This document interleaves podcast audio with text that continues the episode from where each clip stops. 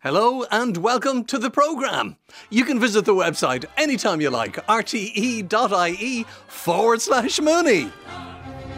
When it's spring again, I'll bring again tulips from Amsterdam. With a heart that's true, I'll give to you tulips from Amsterdam. I can't wait until the day you fill these eager arms of mine. Like the windmill keeps on turning, that's how my heart keeps on yearning. For the day I know we can share these tulips from Amsterdam. On the panel tonight, Doctor Richard Collins, Niall Hatch and Áine Ní Ealaí. Take it away, Áine! With a heart that's true, I'll give to you tulips from Amsterdam. Very good, and oh, fantastic. Well, birds are starting to sing, bees are beginning to buzz, and we are noticing that fabled grand stretch in the evenings. Does this mean that spring is already here, or are we still in the grips of winter? To discuss this and more at his home in Malahide, Doctor Richard Collins, beside me here in Studio five in Donnybrook, Niall Hatch, and you've heard her singing there, and it was a yes from me, but a no from the rest of the public. It's Áine Ní Ealaí. So, Áine, is it or is it not spring? Ah, come on, we had this carry on again. It depends on whether you're doing the Celtic calendar or the meteorological calendar. The Celtic calendar goes sensibly with light. We're halfway between the solstice and the equinox on the first of February, so we're halfway between one and the other, so it's the first day of spring. The meteorological people go on temperature, which is rather nuts of them really when you think of it in a changing world. When will they have spring? But they say anyway the first of March is when the weather is warm enough to consider it to be spring. But at that rate of going and the way the world is warming up, they'll be considered it'll be spring last December if they're not careful. What do you think, Niall? Well, for many of our birds, particularly the wintering species, winter is still in full force. All of our ducks and swans and geese and wading birds are still at the wetlands and estuaries and mudflats all around the country. Having said that, some of our songbirds are certainly getting into springtime mode, full of the joys of spring. There's a song thrush that's been singing outside my bedroom window for the last couple of weeks now, and it's getting almost like a dawn chorus or the beginnings of it for some of the species. So that's going to ramp up and up over the next few uh, few weeks. So certainly, I think spring is in the air. Richard. Yes, I go along with the light theory. This is not about wildlife, it's not about us, it's about light. The return of the light, rebirth, resurrection and hope. Hope, the indispensable flame of mental health, said somebody or other, I can't remember who. And the famous phrase of La Rochefoucauld, hope leads us to the end of our lives by an agreeable route. Very deep, Richard. Anyway, you know the old saying, one swallow does not a summer make. But does it make spring? Have you noticed any swallows lately, Áine? No, I can't say that I've seen any swallows lately. Not not in February. I would be absolutely amazed if I were to see anything like that. I've heard the great tits going, teacher, teacher, and I've heard the robins bursting themselves singing. So the sap is rising in the trees and young men's thoughts are turning to love. But swallows? No, I have seen no swallows. Not yet, anyway.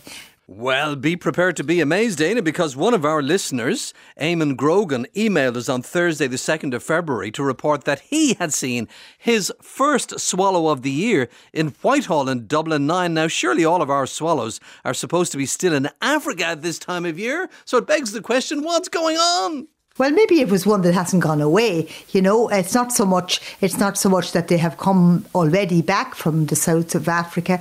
But in fact, I have heard cases of swallows not actually going away at all during the winter, but staying over. So maybe this is one that managed to hit it lucky. And because it didn't actually go away, it did find enough to survive on if it's still around. So I'd put my money, it's one that hasn't gone rather than the first one coming back.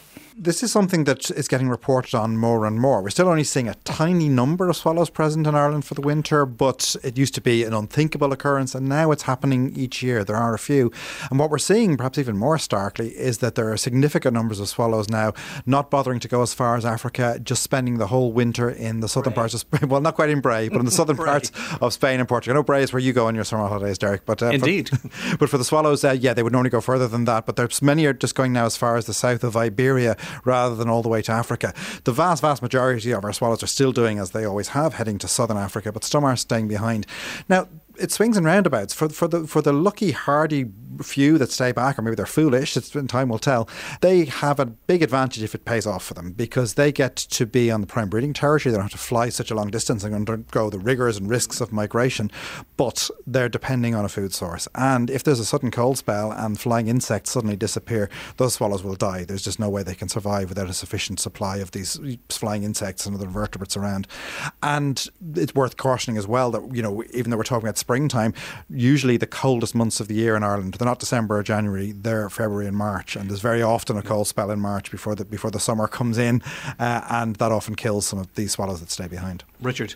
Yeah, it's a funny old business. Life is such a lottery, for them particularly. If they choose to do the wrong thing, it's a lot of luck. It's all about the weather. The weather might be very mild, and they could do very well by staying. On the other hand, there could be storms and things on the way. If they migrate, they could run into all kinds of difficulties there. So it's a big lottery. It's hard to know what to do, and they have to choose whichever way they, they're going to go. So it's a, it's, it's a strange world, this, but that's how it is. That's how it is now. It is springtime, and we talk about spring cleaning at this time of year, and it's time to clean out your nest box. It is. It's the perfect time to think of that. When, when it turns to February, that's when I clean out my own nest box in the garden, because you want to have it ready for the breeding season. At the moment, birds are singing. They're starting to get into breeding mode. And this is actually the time of year when cavity nesting species like blue tits and grey tits and so on, when they go prospecting for nest sites. So they're not going to be nesting just at the moment, but they are keeping an eye out for likely real estate in the future. So come April and May, they'll start nesting at that stage. So to clean out the nest boxes, what you need to do is you need to basically open the lid of them, or maybe the side panel, whatever way it works with that, using a rubber glove. Mm-hmm. Take out the nesting material. It usually comes out in one piece. The reason you wear a glove is that... Use a face mask as well if you have one, and a pair of goggles. Protect yourself at all costs. Yes, not to be too alarmist, but you're right. We should take, we should be, be careful, because nature isn't sanitised, and these nests are usually full of little parasites, little uh, little uh, t- mites and fleas and things like that, and ticks. Um, now, these don't pose a, a threat to human health in any big sense. They, these are bird, uh, bird parasites, but still, you don't want them crawling on you and all that. So take out the nest using hand protection and put it in your compost bin, or, the, or in the brown bin. Um, it is fully biodegradable, of course. And then what I do to, to clean out the box, rather than using any kind of harsh bleaches or chemicals or anything like that, just get a kettle full of boiling water, hot as you can, pour that through the box, coat the inside walls with the hot water, and then just let it air dry. And that's enough to kill any bacteria or viruses or any other nasties that might be in the box. Then close it up and just leave it in place. Don't be tempted to put any nesting material inside the nest, because what will happen is there's one of two different different scenarios. A pair of blue tits may come along to the nest box and they'll look inside, and worst case scenario, they'll look in and they'll see, oh, there's nesting material here, someone's beaten us to it, there's already a pair of birds nesting in here, we go find somewhere else. Or best case scenario, they look in and think, there's a nest in here and it's absolutely rubbish, let's get rid of this. They throw it out and they start again. So it's a waste of time. So best just to leave the nest box completely empty, let the, let the birds do their thing, and try not to disturb them when they're doing that, because when they're building the nest, they're still not fully committed to it, and they can easily abandon the nest site if they if they're think that there's danger nearby, and they see us humans as being dangerous. So keep a, keep giving them a wide berth and observe from a distance, I would say. Yes, do not disturb the birds. Do what Niall says, observe from a distance. More details on how to clean them out and other stuff, rte.ie forward slash Mooney. Now let's go to a man who knows a lot about nesting birds and birds in the garden. I wonder what he's seen, if anything at all, lately in Dublin fifteen. Terry Flanagan.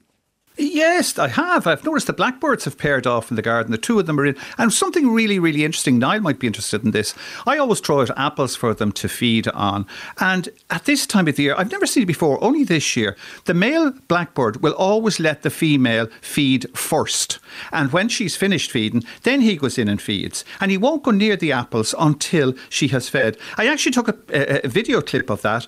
But more interesting, a, a, a starling came into the garden as the blackbirds were feeding there. The blackbird attacked the starling and drove the starling away. I actually managed to get the, the clip of video. I'll send it in and we can put it up on the website when you get a chance. Niall, any thoughts on this? Well, yes, because it's the time of year now when thoughts are turning to the mating season and the birds are getting ready to breed, and that male blackbird is on his best behaviour. He wants to impress that female. He wants to show that he's considerate and putting her needs first so that she'll be happy to mate with him and raise chicks with him. And he also wants to make sure that she has enough nutrition to actually produce and lay those eggs. So that's what it comes down to. Um, it's kindness to a degree, but actually it's his own self-interest. It's all about passing on his genes to the next generation, and that starling would be a threat to that as well. If that starling gets the food that could go to his female blackbird, Uh, well, he doesn't want that to happen, so that's why he's behaving like this. They get much more territorial and aggressive. Yeah, it was really interesting to look at it, to see the blackbird, because you never think of them as being extremely aggressive. But he, only, he actually managed to, to grab the starling and hold the starling on the ground. The starling was on its back. The, the male blackbird was on top of him, and he was pecking at him two or three times before the starling managed to get away. And I couldn't believe that I was actually videoing it at the same time.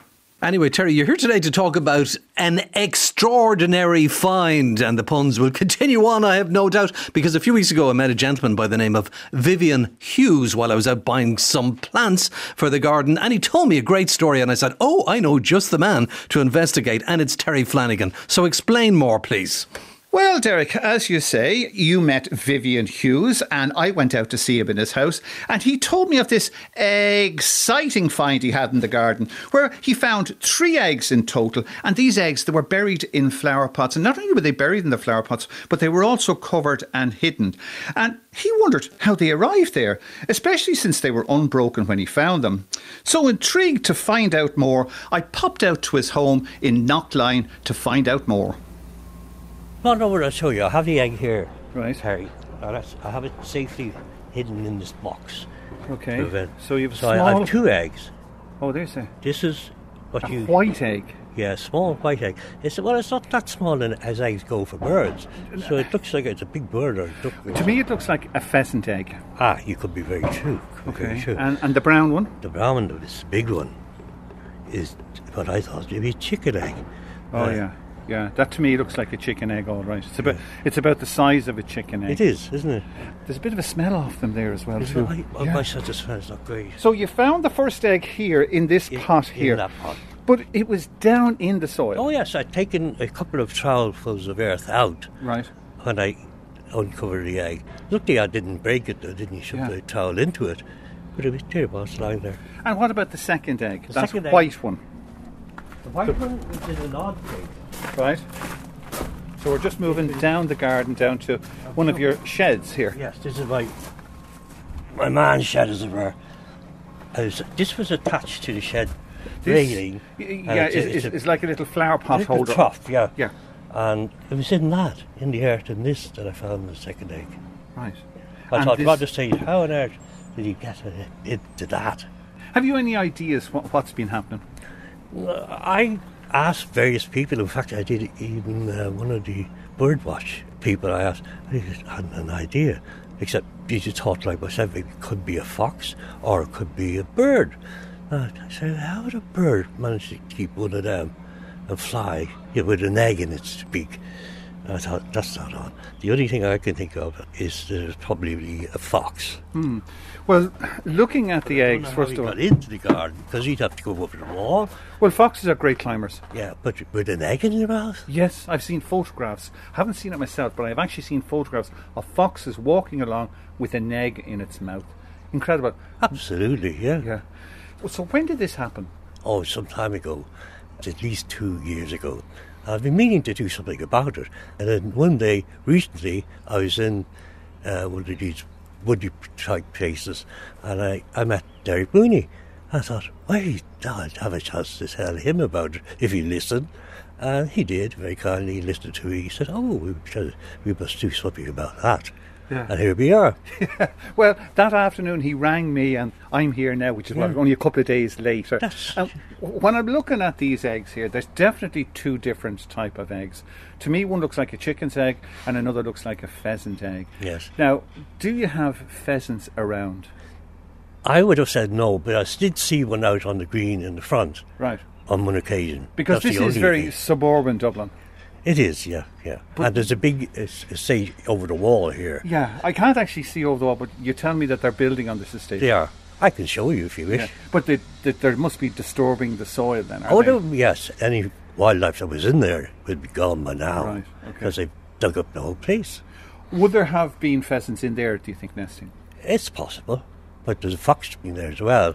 So I doubt if they're going to share the same well, piece of land. It, it could be exactly that, yeah. Because the fox may have come across a pheasant's nest. Yes. And took some of these eggs to cache them, because foxes will cache food yeah. for later on. I didn't if, know if, that, yeah. Uh, pheasants lay eggs on the ground, they have their nest on the ground, yeah. and they may have what, ten, twelve, fifteen eggs mm. in a nest. They're not mm. going to eat mm. them all, so what they might do is they might carry Just them in here to the garden and bury them in here in and the come garden. Back later. And come back later for them. And to me, that's what that first egg looks like. That white egg looks to me like a, a pheasant's egg. Right. But right. let's have a little think now about the second one, the brown egg. That's the chicken one, the chicken yeah. egg. I'm sure it's a chicken egg. Well, I... I, I, I yeah, I, I would imagine it is too. Is, do any of your neighbours keep chickens? No, no, no. You no, sure? Absolutely, yes. Um, maybe somebody a couple of roads away? No. The only other place I could imagine is out on the main road. Right. Out on Knocklyon Road, there's an old house over there, which I at one stage thought it may be in a sort of, sort of farmland. Now, there may be chickens over there, I don't know for sure, but it looks like there could be. Yeah. The first thing I was thinking about, before we even think about a chicken farm, Would would someone be playing a practical joke on you? Oh, I thought of that, because I have three girls and they, they're good, smashing fun, and they would do that sort of thing. But none of them were here yeah. at the time, you know. And I did check it out, but uh, no.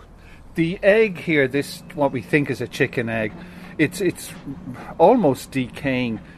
When it was fresh, when you came across it first, was there a date stamp on it? No, absolutely not. I did check for that. Right. So it, it didn't take it for steal it from the shop anyway?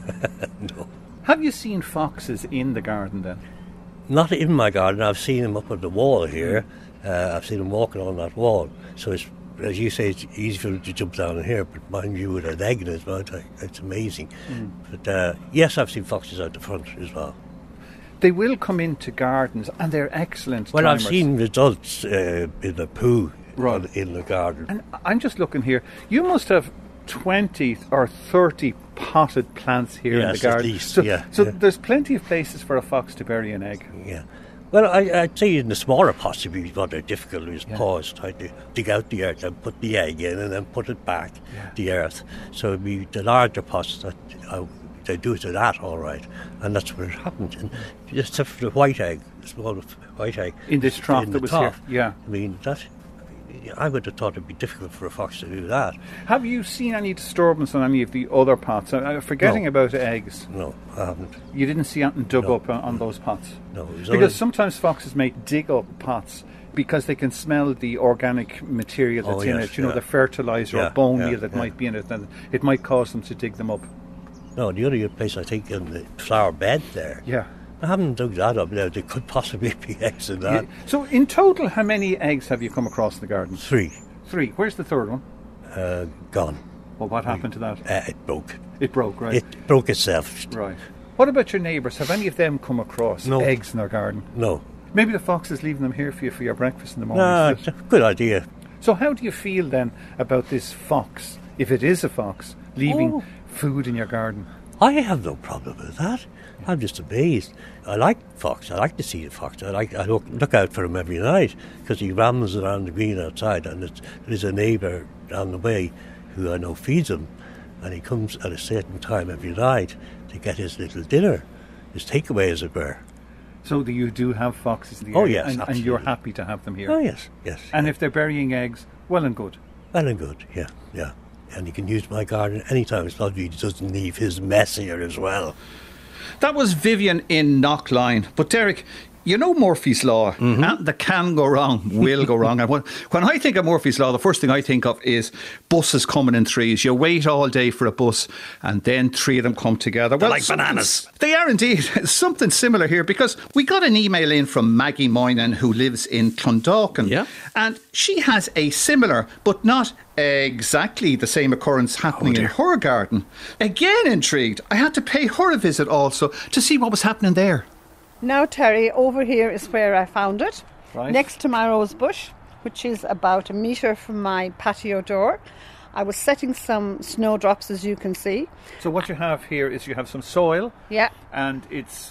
It was covered by leaves. Right.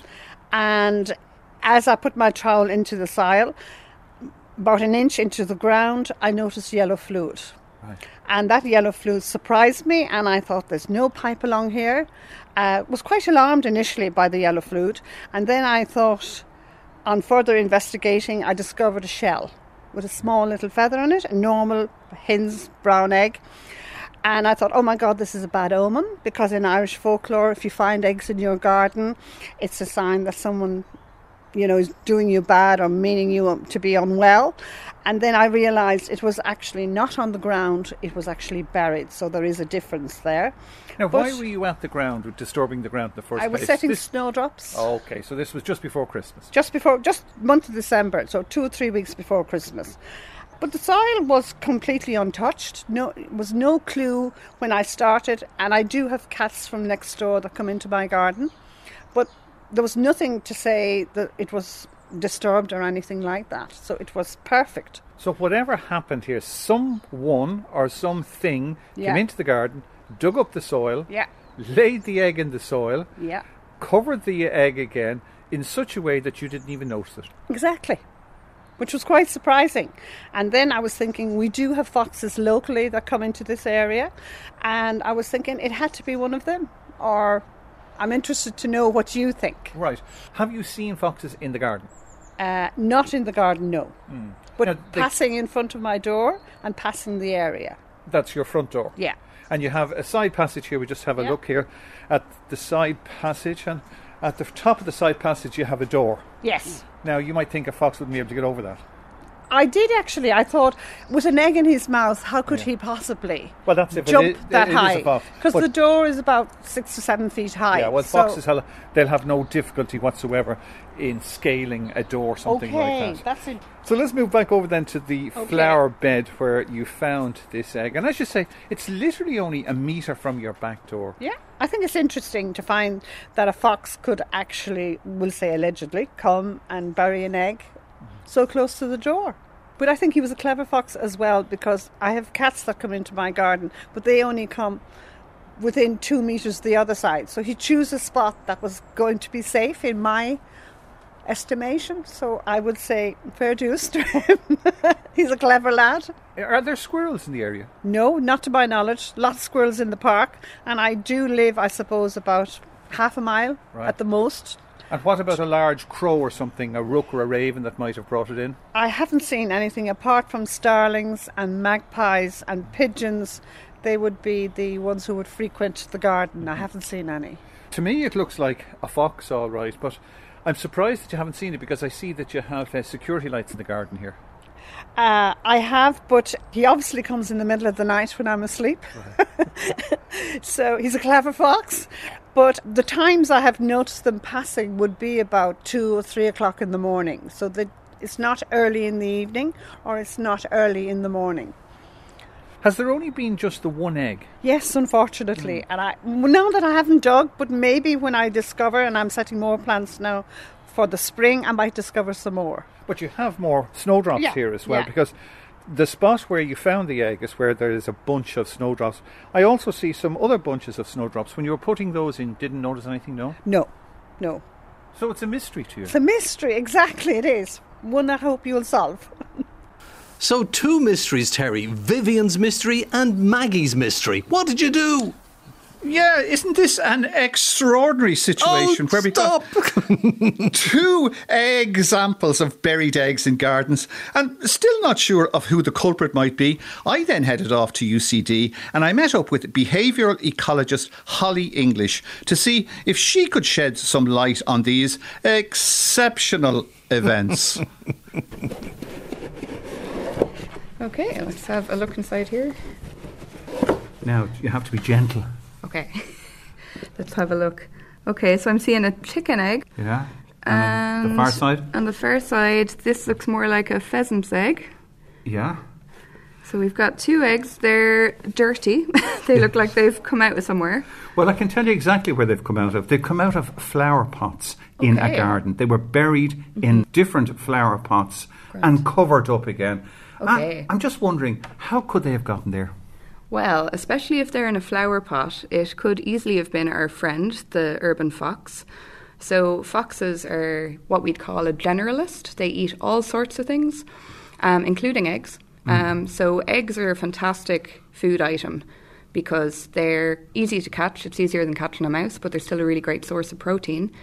And if you've got lots of eggs or you've had lots of food on a given day, they're quite easy to hide away and come back the next night or night after if you think you might be hungry then. You've already had your lot. Uh, and do foxes, do they cache food a lot? They do. It'll be a very natural behaviour for a fox. It's something we see in them a lot. To me, the idea of being able to take an egg, to be able to put it in its mouth, to be able to carry it, in some cases across ditches, across fences, across gates, and then get to somewhere like a garden and plant it or bury it without damaging. Is that common? Yeah, actually eggs would be one of the most popular items for foxes to catch, again, because they are such a good source of food and they can be stored quite well. I know we think of eggs as something that perish quite quickly, but for a fox you've got all this lovely protein goo inside a nice shell, which is holding it all for you. So you can bury that quite easily. So the other thing that they'd often cache actually are, are bones. Um, so these are things that they'll hide and they'll store away and they can come back to them later. Now, how um, do they remember where they've actually buried them? Well, there's different kind of types of strategies that animals have when they cache things generally. So some animals would just make one big kind of, it would be called a, a larder, where they say, right, I'm going to put everything in here. And sometimes foxes will keep food items in their own den, so that's nice, it's handy, it's on hand. But what foxes usually do, they do scatter caches. So the idea is that you've got lots of different food items hidden away in different places. So if someone comes along and raids one of your caches, it's okay, you've got another one somewhere else. Usually we would see this more in kind of animals that would be quite clever. So our foxes are kind of famous for being clever, aren't they? So they, they can remember several different locations where they've hidden something. But they do forget sometimes as well. So you might find an egg that's been buried somewhere and it looks like it's been there a long time. They might have forgotten one. Well, that's what seems to have happened here, because in our case, there have been four eggs discovered. Okay. Three of them in one garden and mm-hmm. one of them in another garden, and they're in separate parts of the garden. They're not exactly together, but they're a couple of metres, five, ten metres apart. Okay. What I'm curious is, when the fox comes back, is it by sight that he recognises the spot that he has buried the egg, or is it by scent? They do have quite a good spatial memory, so we think they are good at coming back and finding the same spot again.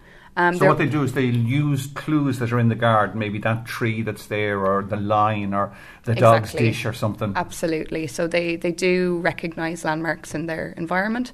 And of course, especially if an egg has been there for a few days or longer, we will certainly smell it ourselves. Yes, so the there, there is a bit of a, a smell of that. So th- they will use the smell then as well, because mm-hmm. dogs or foxes, they have a great sense of smell. Yes, much more powerful than our own. So while we are very visual ourselves and how we navigate the world, any member of the dog family, their nose is really the primary um, sensory organ that they're using. As a behavioural ecologist, tell us a little bit about fox life in a city. So I'm part of a team in U C D and we're working with Dublin City Council and funded under the Dublin City Biodiversity Action Plan, and we're trying to learn a little bit more about fox behaviour in our cities, in Dublin in particular. And really we're interested in their movements and in their feeding behaviour.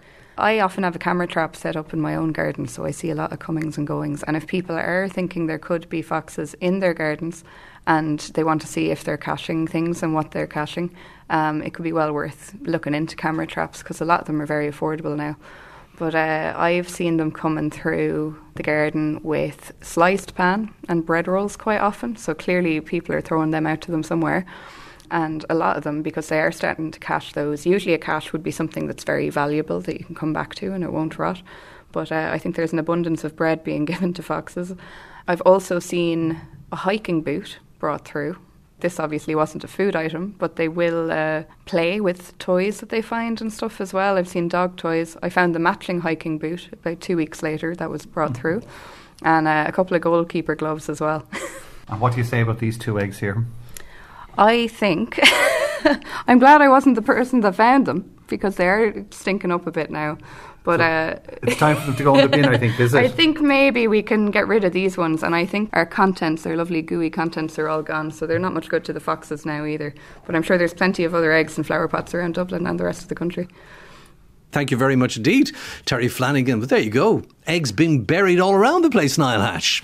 Yes, obviously not a good strategy for any Irish birds that want to hatch the eggs, but it is it is something I, I've come across in terms of reptiles and so on too. They do bury their eggs quite habitually. And there's some birds in the world that deliberately bury their eggs under these big mounds of rotting vegetation so they can control the, the temperature and the heat.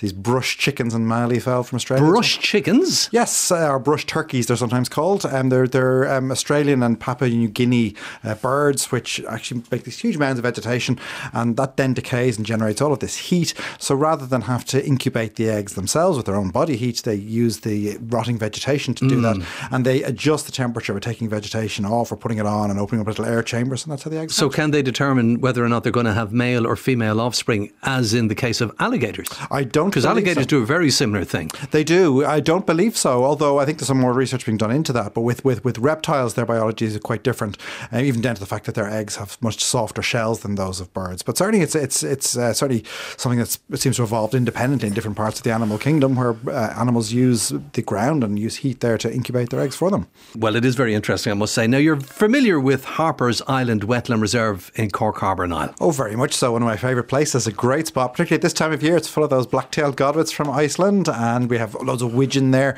Great for kingfishers, all sorts of birds. Fantastic place. Do you know what was there before the Wetland Reserve?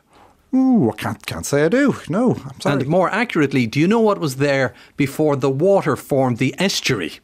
We're going way back then. I way, way back. I don't know, sorry. Well, we're about to find out. Let's go now to Cork and say hello to Jim Wilson. Jim. Well, thanks, Derek. I'm here with Professor Robert DeVoy. Mm-hmm. He's a professor of physical geography from University College Cork. And I've come to pick his brains about the estuaries on which all our lovely wetland birds survive. And there appears to be a lot more going on, or has gone on, below the surface of our wetlands than you might actually think. Robert, thanks for giving me your time. And uh, I think the first question is, when we look out on an estuary, like Cork Harbour, where we are at the moment, has it always been like that? No, it hasn't. There's change and change. I suppose a, a basic point about all coasts is, by definition, they change. Uh, and over ten thousand years, one would see huge changes in the position of our estuaries, uh, the shape of them, and of course all coastal lands similarly would have changed. And why ten thousand years? Why did you pick that figure? ten thousand years, good question, uh, because that's really taken as the benchmark of the ending of the last glacial stage, when sea levels were really low, uh, below the present-day shorelines. And they would, around our island, uh, have been around sixty to seventy metres ten thousand years ago, beneath where they are today. sixty or seventy so metres? So we've had sixty metres oh of goodness. sea level rise uh, across our continental shelves to our present day shoreline. So, I mean, with climate change and the, you know, the talk about the sea levels rising, sixty to seventy metres is like, you know, a phenomenal amount. And so it's probably very appropriate that we're discussing the history of sea level and, and, and how climate has affected that as well. If we want to learn about it, what is the best way of going about learning about the past, about what our coastline was like? What, how would you go, how do you go about it? The point that you made a moment ago uh, about into the future with climate change is that we could be looking at many metres more sea level rise, and again, of course, major changes to all coasts, but particularly estuaries where they are already flooded. They are the margins of our present-day um, shorelines, and they continue to receive water every day. Mm-hmm. So they're part of that semi, their waterland, that semi-terrestrial waterland environment that, that we have. And they're going to change even more as those sea level signals come in from the melting of Greenland and the melting of the southern Antarctic uh, uh, ice sheets on into the future. So we could see many more. Um, if you press me, I can tell you how many more meters, but then I've got into trouble about that in the past. Um, but certainly we will have sea level rise. Right. So how we learn, uh, coming back to that question, is much more, I think, yes, let's look at the past. Let's look at how our sediments have built up within the estuaries, within to, to create our wetlands. Um, and that is part of a, a part of um, sedimentological science, uh, geomorphological science, the study of the shape and form of the earth, um, where we're looking at paleo-environmental reconstructions. And if you were to put that into layman's terms, paleo-environmental reconstructions... Very simply, just ancient environments which we build up again. We reconstruct them from the sediment record. Every time a tide comes in, mm-hmm. it brings sediments with it, which is ground down rock material from our outer coastal areas or the offshore shelf so areas. So as a result of um, wave action and things wave like action, that? Wave action, rivers okay. coming in from the land, of okay. course, brings sediments from the land, mm-hmm. ground down rock material from the land, mm-hmm. um, which goes out onto the continental shelf. Mm-hmm. But for a period of time, that's where our estuaries are important, that sediment takes a rest. It stops in the estuary and it settles to the bottom of the estuary, and then along comes a storm or a flood from the landward side, and some of that sediment gets moved on again. Okay. Or we get a bigger sea level change, and so the sediment is eroded and moved again to a new location. So the sediments have a record of where they've come from and where they're going to. So that's the paleo-environmental bit, is looking at particularly, of course, the, the past stored record. Before change happens, everything is zeroed and you move to the next piece of record. Right. But there are some places, like our estuaries, where there are long records which are very quiet. They don't change um, dramatically, and they can contain long records before a big swing, such as a big sea level change, happens and it's all eroded out. Mm. So we can find those records um, of sediment buildup. Then we can say, okay, for the last ten thousand years, the pattern of change has been this. Would the predictions for the future be based on or drawn from the experience of studying the past? Yes, that's, and that's really the connection to the interest in looking what will happen in the future from mathematical modelling of present-day processes, which are, are the basis for our uh, projection models. Um, but in order to calibrate, to tune those models and check that they are correct, we need evidence of what happened in the past. And that's the classic connection. The past records provide the basis for interpreting the future projections. I did read somewhere the reason why all these sediments from the rivers and the sea end up on the bottom of the, the water in a harbour or the estuary or that. Mm. Is there something to do with the fresh meeting the salt? Is there some sort of chemical, physical reason why it ends up there? Yes, there are. Um, all of those physical, chemical reasons come together to cause the sediment to drop to the bottom and stay there for as long as it It, it, it's able to, mm-hmm. uh, until some disturbing, like current action or tidal action or wave action, will disturb it. So that process of chemical change where particles club together, called flocculation, mm-hmm. lovely word. Yes. um, that happens because of a chemical change with the salt in the water, changing salinity in an estuary, of course, from highly saline to lower saline causes different flocculation rates. The size of the particles, of course, the heavier the particle, the bigger the particle, the faster it falls to the bottom. So the physical, chemical, uh, temperature, parameters, all of those change the rate at which sedimentation takes place. Right, so it varies from place to place. So when I'm out studying the invertebrates or, or the crustaceans in, in a mud flat, mm. and, and I stick my boot and I go down, you know, you know, half a metre or whatever, mm. might that have taken... hundreds or, or, or, or tens of years for that half depends, metre of mud? It depends where you are. Okay. If you're in Tralee, uh, for example, where there is a lot of Spartina, uh, which you, you'd be familiar with, um, a cord grass uh, yes. is, is extensively uh, building out on into, in, into, into the wetland areas, then it traps sediment around the base of those grasses. There are lots of grasses that do this, but Spartina is very aggressive. Uh, and so the rate of build-up, for example, around the Tralee Bay areas is, is quite large. Um, so you're looking at ten, fifteen centimetres per year. Wow! So your boot, of course, your yeah. leg may be about thirty centimetres yeah. above yeah. to the boot. Yeah. Um, so it could be only a couple of years. But if you go to other places with much slower rates, um, then you could be looking at ten, twenty, thirty, forty years. Okay. So now we're, we're going to talk about the work uh, that has been done and the proposed work to be done at Harper's Island Wetlands Nature mm. Reserve, mm. which uh, some of our listeners uh, will be familiar with. We've been talking about the birds and the wildlife that are out there on mm. top of the wetland. And you might give us a little bit of a, a summary of what you've done so far and what you mm. hope to do, and and why, why the interest in somewhere like Harper's Island, which of course has an area that had a seawall put around it, and you're quite excited about that. It appears as if it, it's an opportunity to study the mm. history of the estuary where you mightn't has easily got a chance. Yes, it's, it's a, a spot along the south coast where people really haven't spent much time um, examining that that ancient, even historical history, let alone the ancient history, going back to that ten thousand years. There's been some work, but not a huge amount of work. When I first came to the department here in, in U C C, um, then Cork Harbour was the first place I went to.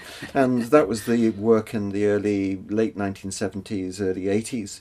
And there hasn't been a huge amount of work on the Holocene sequences. Um, since which I, Holocene meaning? Which, hol, sorry, hol, Holocene means that post-glacial period since ten, approximately ten thousand years ago. Um, there's been a little bit, but not a huge amount. So Harper's Island, the opportunity to, to do some um, deep excavations there, rather like the, the tunnel excavations for the Jack Lynch tunnel, which I remember doing and sampling. Um, and uh, those monolith tins are still in our cold store. There are so many different things to do, we didn't get time to do much with it. But this section in Harper's Island provides a good opportunity to revisit that um, post-glacial story.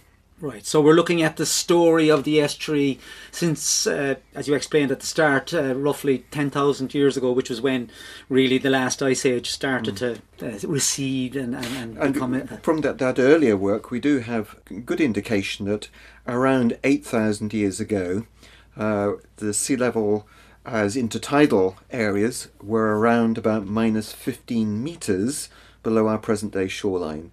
eight thousand to eight thousand five hundred years ago. So a high tide eight thousand years ago would have been about fifteen metres lower, lower than what it is now. Yes, exactly. That's, that's, that's quite, so, again, that, that's amazing. Uh, so. I know uh, for geology and, and geography, these thousands and tens of thousands and millions of years seem much shorter mm. to you than to the ordinary uh, everyday person, where that's a long time ago and that's mm. a lot of time. But of course, mm. when you add it up, it, it builds the way up along. Mm. So you're down in Harper's Island and you, you have this opportunity to peer into the dim, distant past mm. of the estuary and find out all about uh, how it got to where it is now.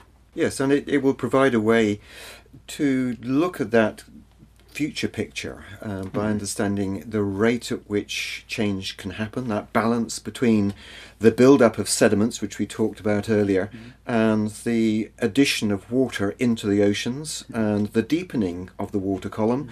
as sea level rises. Mm. And of course that's been going on all the time through, in a recent geological time, the last ten thousand years. And so understanding the rate at which it happens, the patterns of change that result, can can be exposed from looking at these past records. Okay. In Cork Harbour, it's particularly significant because the changes of sea level have been recorded there for at least three hundred fifty thousand years. We have interglacial records which almost nowhere else in Northwest Europe has.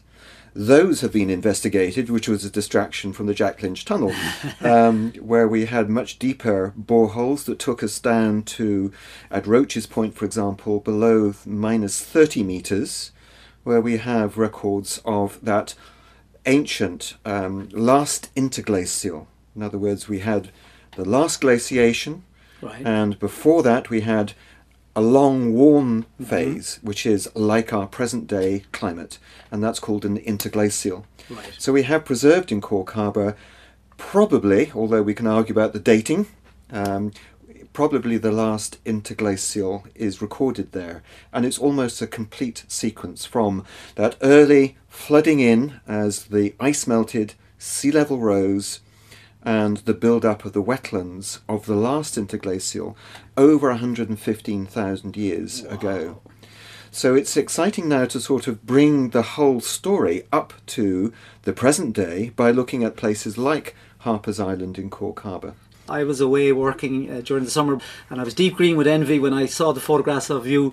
You're, you're down in a, a huge hole out on the wetlands. These were the test pits mm. that you were digging up just to get a, a first idea of, of what, what it was like. So can you describe roughly what you found just by looking at uh, those test pits and going you know, yeah. four metres down into, into the ground, and then what you would hope to do going forward?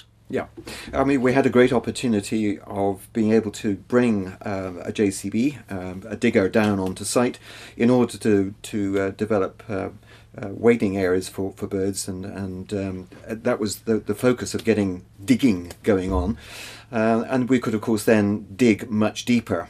So we started at the contemporary, the modern-day shoreline on Harper's Island, which was a very shallow hole in the ground, a pit. These things are always called by a technical name. Well, this is a very simple technical name. It's a pit.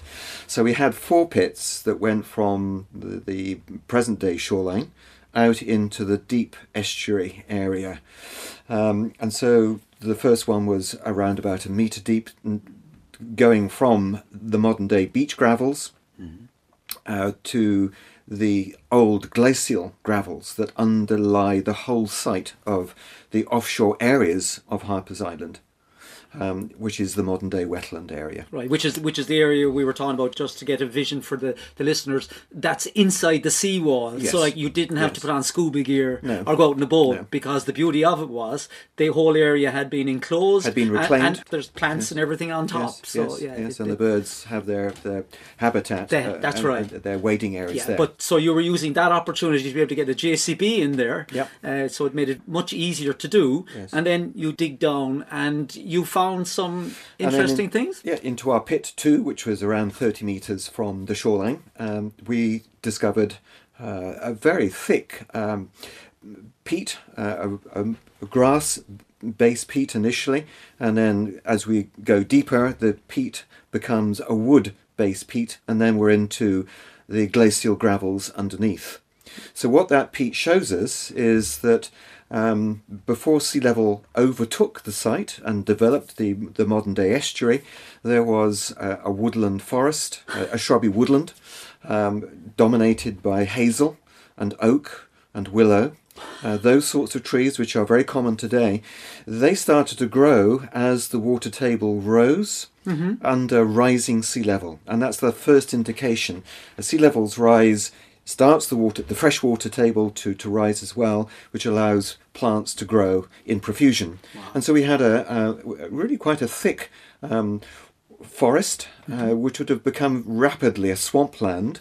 And this as, would be, as the sea level rose. As the sea level rose. Yeah. And it was still um, freshwater uh, mm-hmm. before the sea level actually overtook the whole site and developed uh, a marine environment. And, of course, that was the end of the woodland peat at that stage. But the indication that that process was happening is the change from that wood peat uh, to the grass peat, dominated by sedges and grasses. And these tall, they're called reeds, but it's Phragmites, which you find all the way around our coastlines, Phragmites australis. What would you like to do next? Oh dear, that was the, that's a, that's a Aladdin's cave question. What wouldn't we like to yeah. do? Your Christmas is just gone, so if you had to get yes. in a late present uh, for from Santa, what what would you what would you be? Well, the first for? thing is we we will have submitted before just around about now um, that wood peat and the grass sedge peats uh, for radiocarbon dating.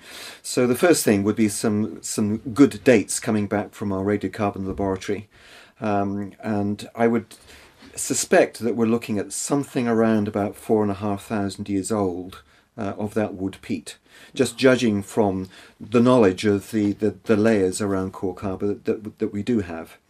Um, but above that, uh, as we go into the uh, above peat areas, as the sea flooded in across that swampland area um, where alder and oak would have been growing, uh, the, the estuary developed.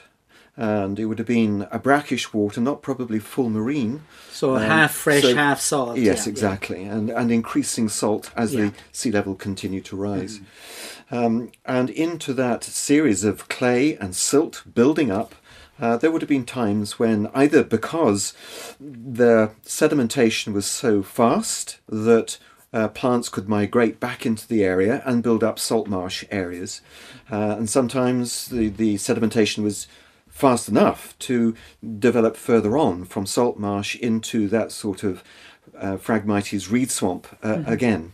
And so it would have been sort of a semi-terrestrial to waterland environment, but not fully flooded all the time.